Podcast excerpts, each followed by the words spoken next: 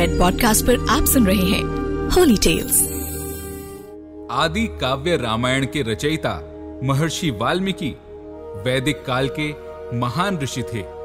लेकिन क्या आप जानते हैं कि ये महान ऋषि वाल्मीकि पहले डाकू थे, लेकिन इनके जीवन की एक घटना ने इन्हें बदल कर रख दिया। नमस्कार, मैं हूँ हिमांशु शर्मा और रेड पॉडकास्ट के होली टेल्स में आज मैं आपको सुनाऊँगा महर्षि वाल्मीकि की कहानी।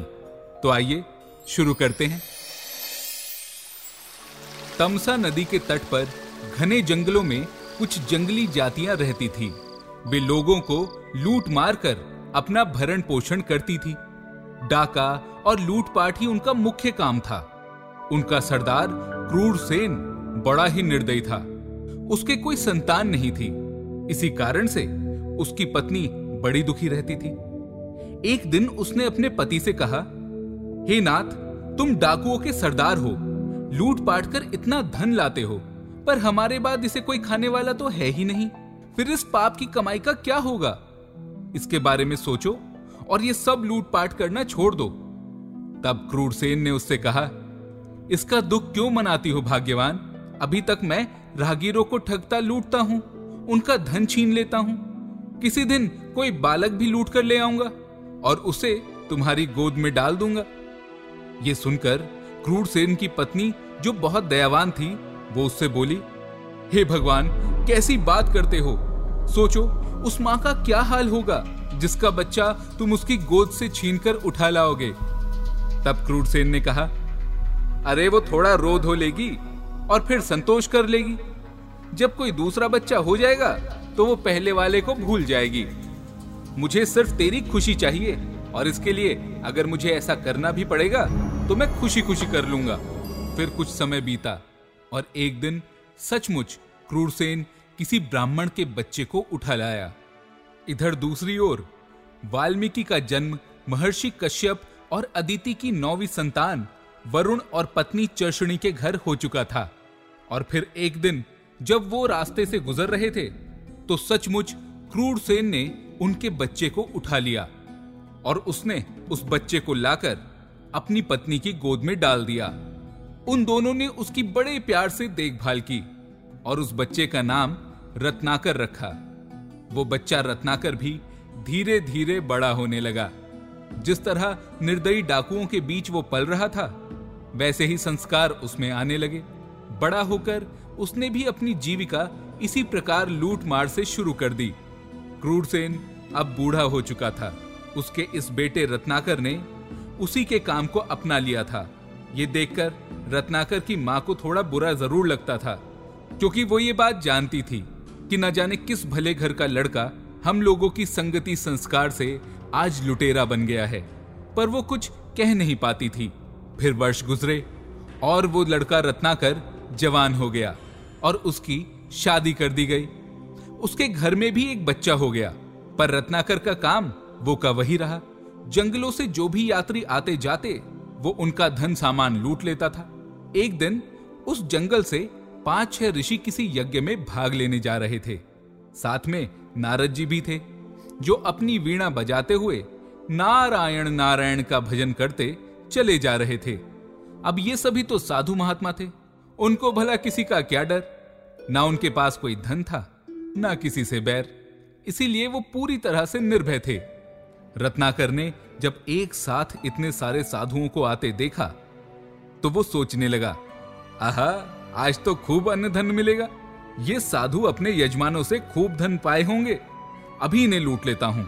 अपने हथियारों को तैयार करके अचानक से रत्नाकर साधुओं के सामने आ पहुँचा और उन्हें डांट कर बोला, ए साधुओं तुम्हारे पास जो भी अन्य धन वस्त्र हो, वो सब यहाँ रख दो और चुपचाप यहाँ से चले जाओ। अगर जरा सी भी चालाकी की तो जान से हाथ धोना पड़ेगा, क्योंकि मैं तुम सबको मार डालूँगा।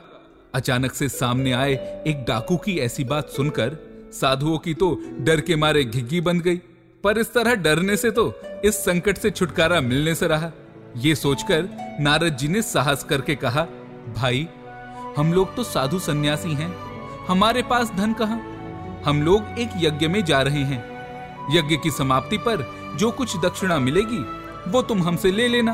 अभी तो हमारे पास कुछ भी नहीं है। ये सुनकर रत्नाकर कड़क होकर बोला, मैं कुछ नहीं जानता। मुझे धन चाहिए।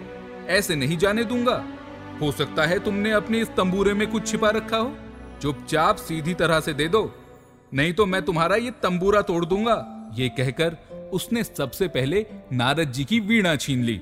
नारद जी ने सोचा, अरे, ये तो मैं बड़े संकट में फंस गया। अब क्या करूँ? एक तो ये कर्म से डाकू है और बुद्धि से मूर्ख, इसे तो दूसरी तरह से समझाना होगा।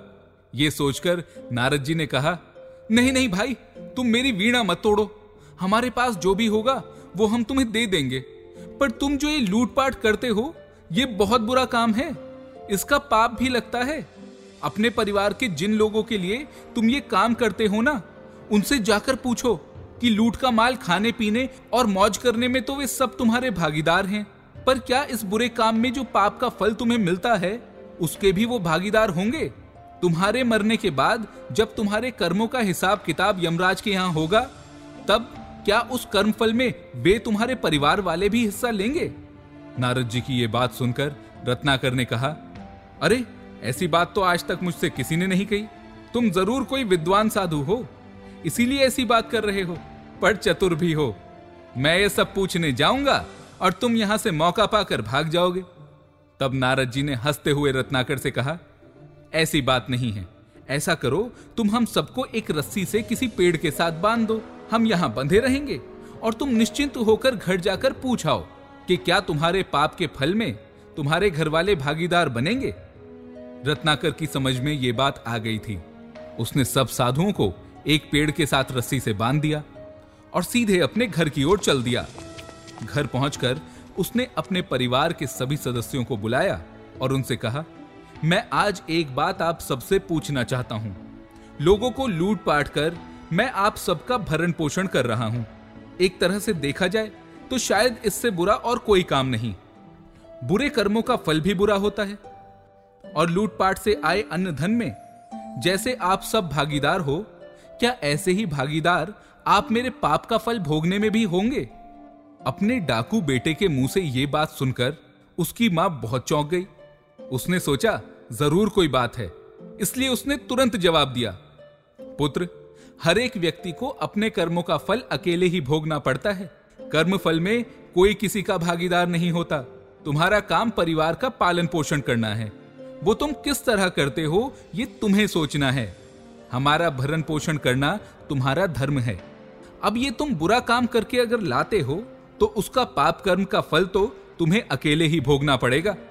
अब रत्नाकर की माँ के साथ पत्नी और बेटे ने भी ऐसा ही जवाब दिया। पूरे परिवार से यह बात सुनकर रत्नाकर की आँखें खुल गईं। वो भागा भागा साधुओं के पास आया और अपनी माँ, पत्नी और बेटे का उत्तर उन साधुओं को बताया। तब नारद जी ने कहा, देखा, पाप कर्म के फल में कोई साथी नहीं होता, इसलिए अपना जीवन नष्ट मत करो, ये सब छोड़कर कुछ अच्छे काम करो। नारद जी की ये बात सुनकर रत्नाकर को बड़ी ग्लानी हुई। उसने साधुओं को छोड़ दिया और नारद जी के चरण पकड़ लिए और उनसे कहा, देवर्षि, आपने मेरी आँखें खोल दी। मैं अब अपने जीवन की राह बदल दूँगा। मुझे अब परिवार से कुछ लेना देना नहीं है। आप मुझे अपने साथ ले चलो। और मुझे सत्य का मार्ग दिखाओ। आपकी संगति में मैं इस पाप कर्म से छुटकारा पा जाऊँगा।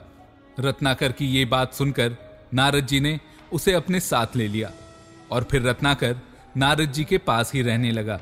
नारद जी ने उसे शिक्षा तथा ज्ञान दिया और तपस्या की विधि बताई। तब ये रत्नाकर सब भूलकर ऐसा तप करने बैठा कि अपना तन मन सब भूल गया, जहाँ वो समाधि लगाकर बैठा था। उसके चारों ओर मिट्टी का वल्मीक बन गया। उसी के बीच वो तपस्या में समाधि लगाए रहा। एक दिन नारद जी के साथ विद्या की देवी सरस्वती वहाँ आई। उन्होंने देखा कि वर्षा से मिट्टी का वल्मीक घुल गया। तब रत्नाकर को समाधि से उठाकर नारद जी ने कहा, रत्नाकर, उठो।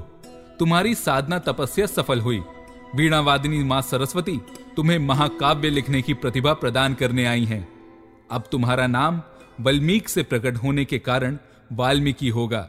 समझो, ये तुम्हारा पुनर्जन्म है। इस तरह वाल्मीकि ने नारद जी और माँ सरस्वती को प्रणाम करके आगे चलकर भगवान राम के जीवन पर रामायण लिखी, जो वाल्मीकि रामायण नाम से प्रसिद्ध है। मैं हूँ हिमांशु शर्मा और रेड पॉडकास्ट के होली टेल्स में आप सुन रहे थे महर्षि वाल्मीकि की कहानी। ऐसी और कहानियों के लिए जुड़े रहें। एस्ट्रोलॉजिक के साथ फेसबुक इंस्टाग्राम यूट्यूब और ट्विटर पर। और अधिक जानकारी के लिए द एस्ट्रोलॉजिक डॉट कॉम संपर्क करें। धन्यवाद। You are listening to Red podcast holy tales return by Himanshu Sharma audio design by Shekhar Tiwari send your feedback and suggestion write at podcast at Red F M dot in